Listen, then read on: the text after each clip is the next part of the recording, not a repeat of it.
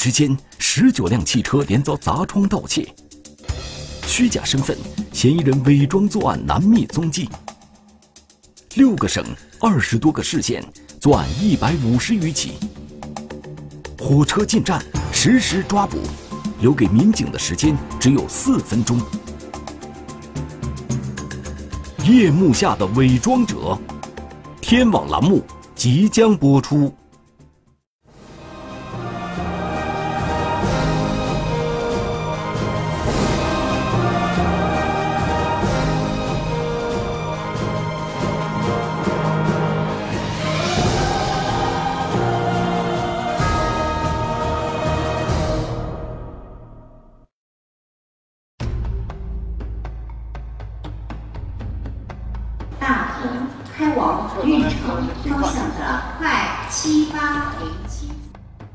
只有鲜艳的照片和车厢号。请站在安全线里边，不要走在站内。火车进站以后，因为当时上下车旅客比较多，我们就安排警力把住两边车门，然后让进车厢进行摸排。东西有没有？东西有没有？看看有没有东西。东西。包包在哪儿？在上，是不是？对对对，这边这个包。嗯。对着那个持有着那个假身份信息的这个嫌疑人进行抓捕。拿这包包，你看这皮厚厚的啊。走。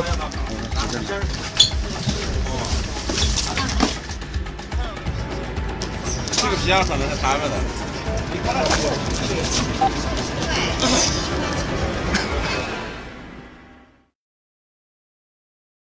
喂，你好。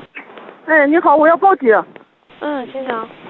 我的车在那个自己小区门口停到了，让人把玻璃打烂了。在哪里？在那个繁华城市广场。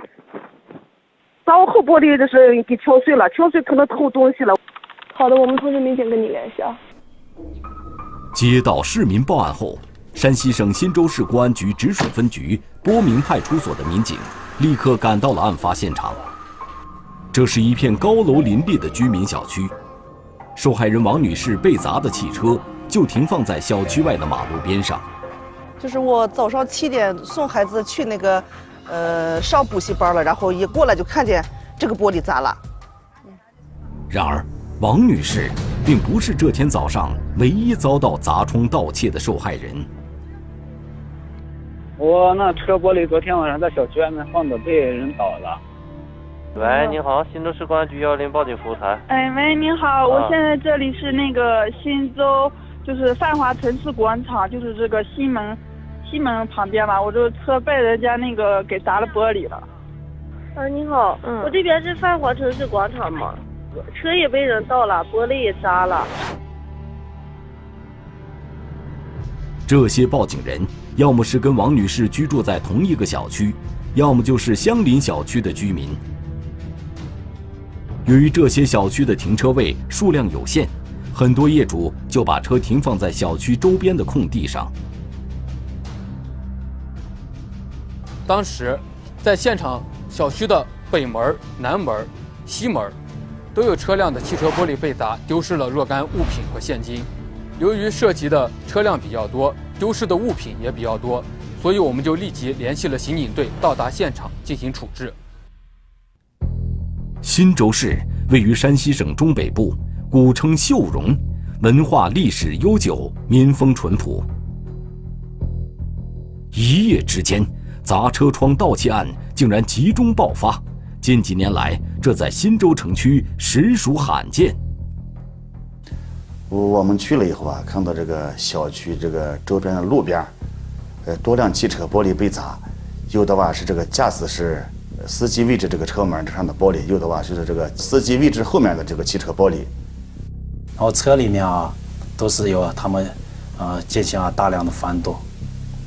呃，车车内的这杂七杂八的东西都翻落到那个车的那个座上。办案民警一边对被砸到车辆逐一进行细致的勘查，一边对周边群众进行走访，寻找目击者。最晚的就是这个十一十点吧，十一二点吧，回来，这这就比较晚了，十一二点回来，把车停到路边，他然后就回去了。据了解，受害人中最晚回来停车的是在二十日晚上十一点多钟，而最早发现汽车被砸到的是在二十一日早上的七点半左右。这个案件这个发生的时间啊，应该在这个凌晨，这个时候啊，呃，大部分人们啊都在这个已经进入梦乡，街上的人已经很少，这个寻找这个目击证人进行这个调查询问啊，这个意义是不怎么大的。现场勘查显示，多数车辆被砸的都是左侧后排的车窗玻璃，有的车窗玻璃成片掉落，有的则散落一地。停模的，它是整片掉下来，它就是整片玻璃可以掉到车内，或者是从过从玻璃框上卸下来放到地上。但是有的些呢，就是人家呃汽车专业汽车就是自自带的那种膜，钢化的成一个碎状的，这些呢砸开了以后，玻璃碎片就可以从都变成了小颗粒，有的掉到车内，有的掉到车外。在被砸车辆的内部。所有副驾驶位前的工具箱、扶手处的储物箱都被嫌疑人打开翻找过。车主的个人物品被扔得到处都是，有些车座上还留有残缺不全的脚印。车厢里翻得比较乱，而且是留下的是残缺足迹，呃，也没有留下完整的指纹，好像是这个作案比较老手。就没有留下这个较完整的或者是比较明显的这个物证。案发现场包括泛华城市广场、日月红小区、华苑小区等小区。勘查一直从早上持续到中午，一共有十九辆汽车的玻璃被砸，车内物品被盗。根据啊现场啊遗留下的那个玻璃碎渣，以及啊在那个车内。呃，被盗物品啊，翻动那个痕迹，我们啊，初步的断定啊，这应该就是一伙人流窜作案。现场勘查结束后，新州市公安局立即成立了幺零二幺专案组，全力展开侦破工作。砸汽车玻璃、盗窃车内财物案件，在我市，嗯，虽然偶尔也有发生，但一晚上发生十九起砸汽车玻璃、盗窃财物案件的。比较少见，虽然是财物损失了有多有少，但在人民群众当中造成不了影响。我们公安机关对此类犯罪应坚决打击，全力侦破。专案组首先调取了案发现场周边的监控视频进行排查。这个被砸到的汽车啊，都停在小区的外边。当时我们调取这个监控的时候啊，发现这个小区在外边的这个摄像头安的很少，有几个吧。都处在这个盲区，看不到这个作案这个情况。监控不仅存在盲区，而且由于发案时间在深夜，监控视频的清晰度也大打折扣，这些都给视频排查工作带来了很大的难度。不过，经过图侦民警的细致工作，他们终于发现了一个可疑身影。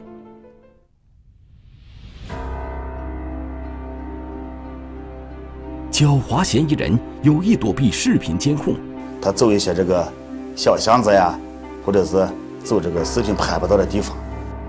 盗贼凭空消失，背后必有蹊跷。这个人是不是当时消失以后躲在什么地方？是不是把衣服给换了？分析细节，警方识破嫌疑人换装轨迹。他吧拿着手电筒，在这个。周边这个汽车啊，一个挨着一个，朝里面照。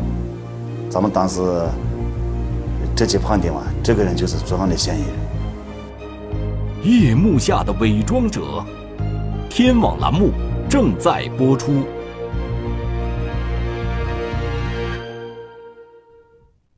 通过大量视频排查，焦点集中在泛华城市广场北门外的学院街监控中，专案组民警在这里。发现了一个可疑的身影。监控显示，十月二十一日凌晨一点十五分，在道路南边的大树下，有一个人影靠近了停在路边的汽车。他用手电筒逐个照射，透过车窗对车内进行观察。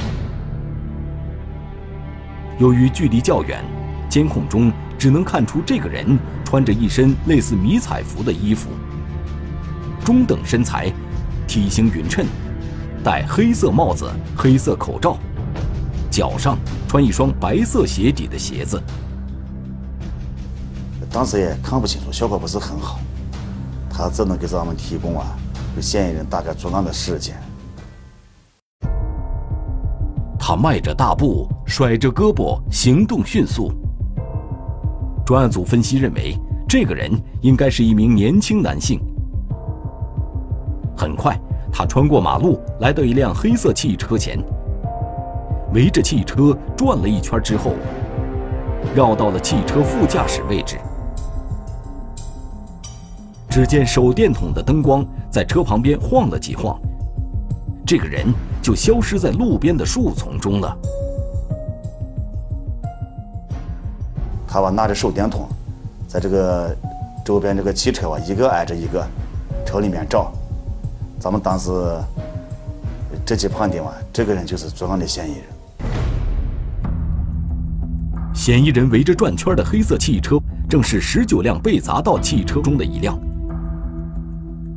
专案组以嫌疑人消失的地点为中心，从泛华城市广场到日月红小区。再到华苑小区、丽都锦城小区、金华小区等案发现场，在将近四五平方公里的范围内，逐步向四周扩散，排查所有天网和民用监控设施。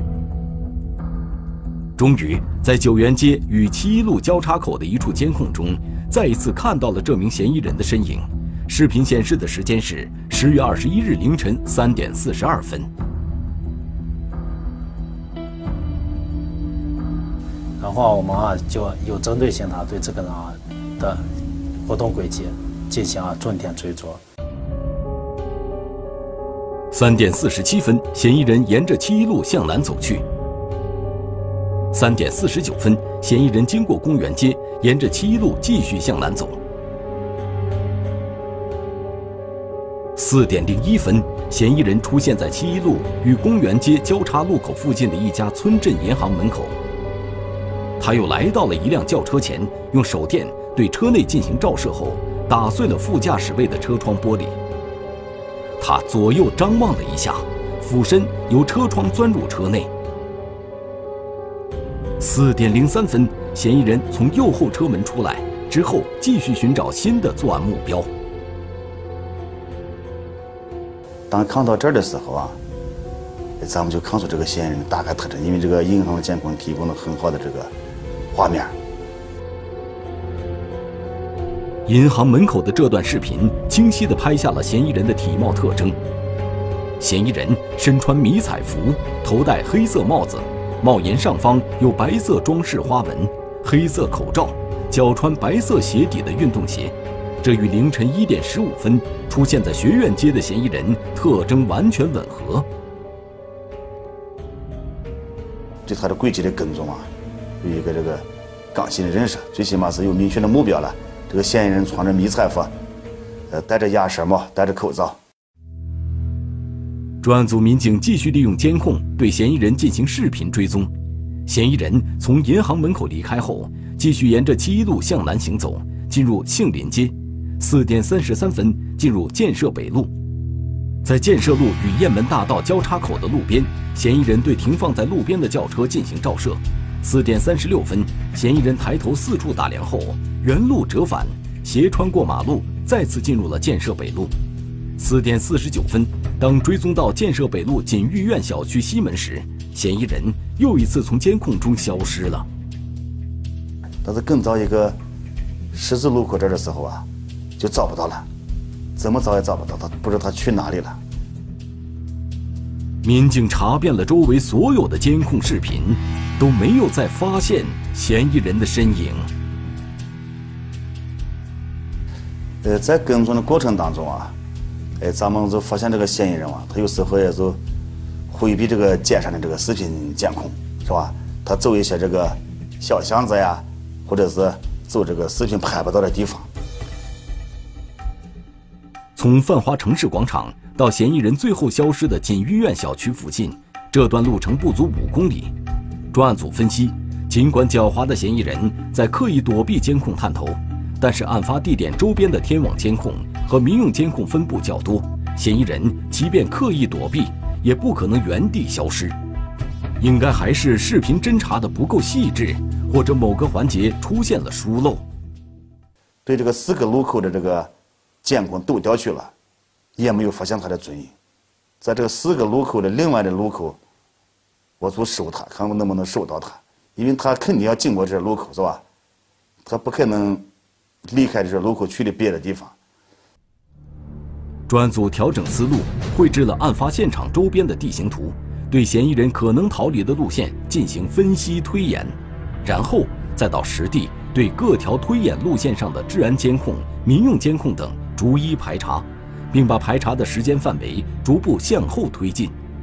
十月二十一日早晨五点十二分，在团结街与师院西巷交叉路口的监控中，一个身影引起了民警的警觉。等我们后来又重新查看这个路口附近的监控时候，发现有一名身着黑色上衣、浅色裤子的男子，在嫌疑人进去这个巷子之后没多久。从这个巷子口又重新搬出来。这名男子出现的地点距离嫌疑人消失的地点只有四百多米，他手里提着一个塑料袋，里边塞满了东西。由于当时天还没有亮，路上并没有几个行人，这个早早出门的人显得有些醒目。民警向前查看视频，但一直没有发现这个人进出路口的画面，民警心中不由得产生了一个疑问。当时咱们就有个怀疑，是这个人是不是当时消失以后躲在什么地方啊？是不是把衣服给换了？这个人的身高、体态、走路的姿势都与嫌疑人有几分相像，民警怀疑此人就是换装后的嫌疑人。我们啊进行了大胆的猜想，这个人啊应该是在这个拐角处啊。更换了衣服，然后啊，把衣服啊放到他随身，呃提的那个袋子里。民警通过对视频仔细分析发现，这个人虽然身上的衣服与嫌疑人不同，但他们同样都戴着一个黑色口罩，而且脚上的鞋子也是白色鞋底，与嫌疑人所穿的鞋子十分相似。嫌疑人诡计留线索，暴露藏身之处。当时他叫这个出租车嘛，呃，对咱们就增强了信心，就符合这个嫌疑人作案以后离开这个现场时候这个情形。意外发现，嫌疑人竟然不止一人。查看了这个当时他的住宿时候这个登记，发现嘛是一个张某和一个苏某两个人来登记的。盗贼假冒身份。侦查线索再次中断，他们应该持有的是假身份证。夜幕下的伪装者，天网栏目正在播出。二零一八年十月二十一日凌晨四点四十九分，嫌疑人在建设北路锦御苑小区附近的监控画面中失去了踪迹。五点十二分，在距离嫌疑人消失地点四百多米的团结街师院西巷路口。走出来一名身穿黑色上衣、浅色裤子的男子。经过比对分析，专案组认为这名男子很有可能是换装后的嫌疑人。民警随即对这名男子的行迹展开视频追踪。嫌疑男子手里拎着一个袋子，沿着团结街向西往七一路方向走去。五点十七分，嫌疑人在路边停下。此时的他已经摘下了黑色口罩，蹲在路边摆弄手机。并时不时地向道路两边张望。五点二十分，嫌疑人进入了七一路。嫌疑人就在上面那个路口有个地方完成换装后，然后沿着七一路步行往这个位置。嫌疑人沿七一路向南走，边走边打电话。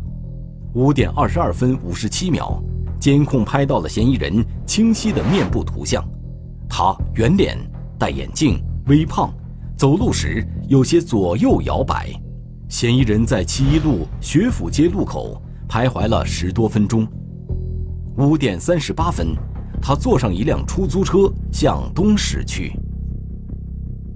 当时他叫这个出租车嘛，呃，对咱们就增强了信心，就符合这个嫌疑人作案以后离开这个现场时候这个情形。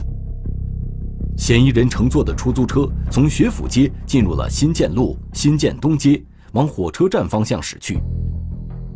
看到这里，办案民警心里一紧：如果嫌疑人到火车站直接乘火车离开新州的话，这无疑会加大案件侦破的难度。民警马上通过出租车的号牌找到了这名出租车司机，向他了解嫌疑人的去向。他就很快的给我们答上，呃，回答上我们的问题了，说几点几分啊，呃，大概几点的时候啊，在哪哪哪拉了一名外地呃外地男外地口音的男子，然后啊把他送到了火车站周围。根据出租车司机提供的下车地点，民警调取附近监控，发现十月二十一日早晨五点四十四分，嫌疑人在火车站广场前的路口下车，之后横穿马路，进入了一家街边的旅店。专案组民警看到这段视频的时候，已经是二十一日深夜，距嫌疑人进入旅店已经过去了十多个小时，嫌疑人此刻还会在旅店里吗？二十二日一大早，为避免打草惊蛇，专案组民警决定先到这家旅店进行摸排。旅店工作人员却说没有见过这样一个人。因为那天晚上是我的班，他已经住满了满房了，没有空房可卖了，所以去年就没有。民警看到这家旅店的门口、柜台和楼梯口都装有监控。就请旅店工作人员调取这些监控进行查看。监控视频显示，十月二十一日早晨五点四十八分，嫌疑人推门进入旅店，直接上到二楼，进入了一个房间。这时，旅店工作人员想起此人是一名住店客人。我一看这个客人就是住了好几天了，已经，好像就是那个嗯十九号住的，好像是好像住了两三天吧。这名男子早在十月十九日就已登记入住了，所以二十一日早上没有他的入住记录。民警查看了旅店的住宿记录，嫌疑人已于十月二十一日中午退房离开。信息还显示，当时与嫌疑人一同入住的还有一名男子。查看了这个当时他个住宿时候这个登记，发现嘛是一个张某和一个苏某两个人。来登记的。民警对他们登记的身份证信息进行了查验，两个人均为内蒙古籍，一个叫张某肖，一个叫宋某波。经过照片与视频比对，民警确认张某肖就是警方之前一直进行视频追踪的那名嫌疑人，但这个宋某波又是谁呢？两名男子住到了一起，一个出去，假如实施了。盗窃的话，另一名男子也应该知道这个情况。就用我们的话说的话，他应该就是同伙。围绕两名嫌疑人登记的身份信息推进调查，民警发现他们都存在异常的购票记录。信息显示，张某肖十月十六日乘坐了从长治到太原的快九零四次列车，十月十七日乘坐了呼和浩特到包头的第六七七七次动车。十月十八日，乘坐了太原到阳泉的六零三二次列车；十月十九日，乘坐了包头到东胜西的快九九七次列车。而快九九七次列车在包头的发车时间是十七点三十二分，到达东胜西的时间是十八点五十一分。内蒙古东胜西距离新州市有四百多公里，没有直达列车，开车需要六个多小时。而十九日中午时分，张某肖已经在新州入住旅店，他不可能同时出现在两个地方。咱们对这两个身份证进一步的进行这个分析研判啊，发现了吧？这个就他们所持有这个身份证啊，在他们购票的同时，别的地方也有人使用这个身份证购票，所以说咱们认定啊，他们应该持有的是假身份证。专案组刚刚锁定了嫌疑人的身份，却又发现两名嫌疑人身份信息都是假的，侦破线索再一次中断了。将计就计，追踪嫌疑人行迹，咱们就将错就错啊，以嫌疑人持有这两个身份证为准点啊，来进行进一步的这个跟踪啊。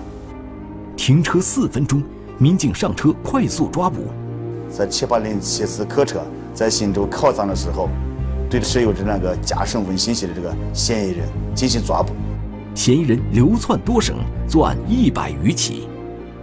犯罪嫌疑人是流窜作案，又是累犯，案件的第四侦破了，有了真实的犯罪。夜幕下的伪装者，天网栏目正在播出。专案组分析，两名嫌疑人应该属于流窜作案。而流窜作案最大的特点就是打一枪换一个地方，嫌疑人在作案时间、作案地点上有很多的不确定性，这给案件的侦破工作带来很大困难。虽然目前专案组只掌握了两名嫌疑人假的身份信息，但专案组决定将计就计，顺藤摸瓜。咱们通过这个分析吧，是认为吧，嫌疑人他接下来他这个坐车呀、住宿呀，啊。应该还要持有这个身份证，所以说咱们就将错就错啊，以嫌疑人持有这两个身份证为准点啊，来进行进一步的这个跟踪啊、跟踪查询，然后掌握他们这个落脚点。经过连续三个昼夜的缜密侦查，十月二十三日晚上，专案组获得一个情报。两名嫌疑人当晚用假身份证在大同市的一家小旅店办理了入住登记。得知这一情况后，专案组组织民警驱车赶往大同。这必须去，咱们长安区的侦破经验告诉咱们，你必须去，你只有去了以后，你才能掌握一手资料。忻州市距离大同市两百多公里，走高速两个半小时就可以到达。但是，当民警行到半途时，情况又发生了变化。最新情报就是这两个犯罪嫌疑人正从朔州往这个运城乘火车要逃窜。可能是之前的情报有误。最新的购票信息显示，十月二十四日一早，两名嫌疑人在朔州火车站购买了当天八点十二分从朔州开往运城的快七八零七次列车车票。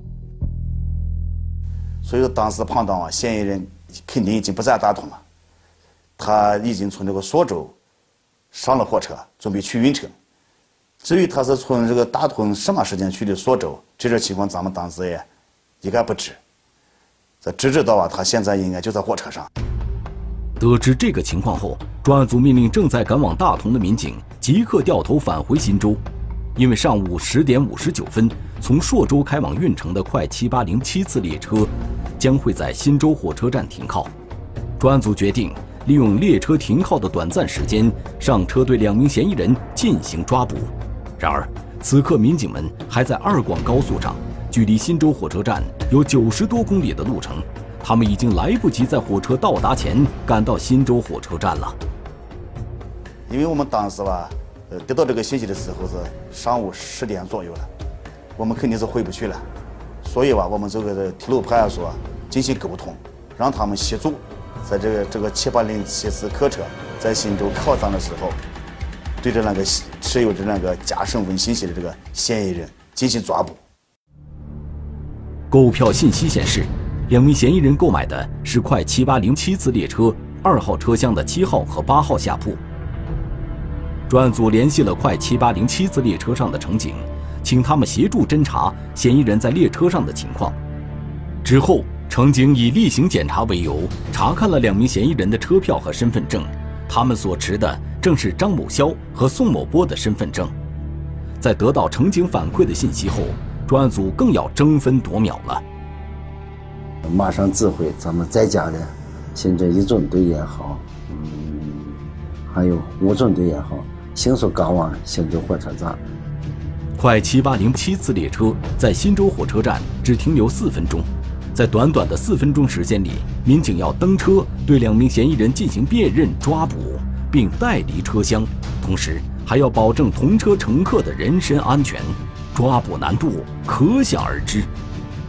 当我们接到警情的时候，手里面只有嫌疑人的照片和车厢号。呃，火车进站以后，因为当时上下车旅客比较多，我们就安排警力把住两边车门，进车厢进行摸排。十月二十四日上午十一时五十九分，快七八零七次列车准时驶入新州火车站。车门刚一打开，几名民警就登上了嫌疑人所在的卧铺车厢，在乘警的协助下，将两名嫌疑人一举抓获。这是你的包啊？啊啊，拿着。哎呀，这不是这个包？嗯。两名嫌疑人随即被带回新州市公安局直属分局。专案组民警从两名嫌疑人随身物品中缴获了盗窃所得赃物：手表八块、手机七部、金项链一条、现金一万余元，同时缴获迷彩服、口罩、帽子、手电筒等作案工具。咱们桌面上这些东西都是我们在抓获犯罪嫌疑人周某之后，从他的背包里面查获的。特别是这件迷彩服，监控中发现的，呃，以及看到他作案时候穿的衣服，是一模一样的。这个帽子也是他作案时候呃戴的，以及他的手套、灰色的裤子以及黑色的上衣。民警还从嫌疑人的身上找到了他们本人的身份证，证实张某霄的真实姓名叫周某峰，河南省漯河市人。宋某波的真实姓名叫陈某祥，内蒙古赤峰市人，两人均有盗窃前科，并且曾在同一监狱服刑。你跟这个陈立祥什么时候开始联系？我们认识很长时间，都认识这有将近十年了吧？将近十年了啊！我说今年来山西这边的时候什么时间联系的？就十月中旬的时候。十月中旬啊。两名嫌疑人交代，二零一八年十月中旬，他们相约流窜到山西，一起进行砸车窗盗窃。十月十三号，嗯，干些啥事情？嗯，砸车玻璃盗窃。盗了有多少辆车？四辆。新州四辆。十月十三号。开始是吧？从这个河南来到这个山西的晋城，然后去到呃长治，长治去了太原，太原又到阳泉，阳泉又到忻州，忻州去了大同，然后又去了朔州。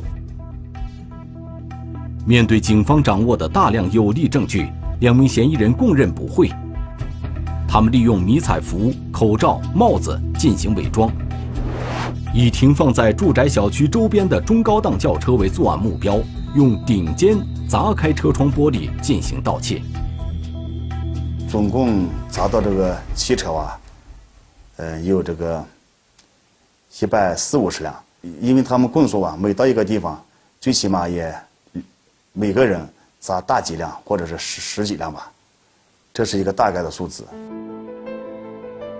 盗窃所得的物品大部分被他们以低廉的价格卖给了二手商店，现金则被他们挥霍，而嫌疑人对受害人造成的实际经济损失和社会危害，远远大于两名嫌疑人所交代的犯罪事实。从跨区去的让当地公安机关稽查相关这个受害人啊，有的地方就反馈回来了，有的地方就反馈就没有，没有丢东西，他就有时候联系不上，反馈不到。在对案件进一步深挖后，专案组查明，两名嫌疑人曾在贵州、四川、河北、辽宁、山东、山西六个省的二十多个市县流窜作案。犯罪嫌疑人是流窜作案，又是累犯，案件的及时侦破了，有力证实了犯罪。在此提醒广大人民群众，停放车辆的同时，车内不要放置贵重物品，预防此类案件的发生。最大限度的减少财产损失。嫌疑人假冒身份，昼伏夜出，跨省流窜，不可谓不狡猾多端。但山西忻州警方明察秋毫，快速行动，给他们的犯罪之路画上了休止符。中华人民共和国公安部 A 级通缉令：李胜，男。一九九零年十二月十二日出生，户籍地山西省襄垣县古韩镇南麻池巷九号，身份证号码幺四零四二三一九九零幺二幺二零零七六。该男子为重大盗抢骗犯罪在逃人员，公安机关希望社会各界和广大人民群众及时检举揭发盗抢骗等违法犯罪活动，发现有关情况，请及时拨打幺幺零报警。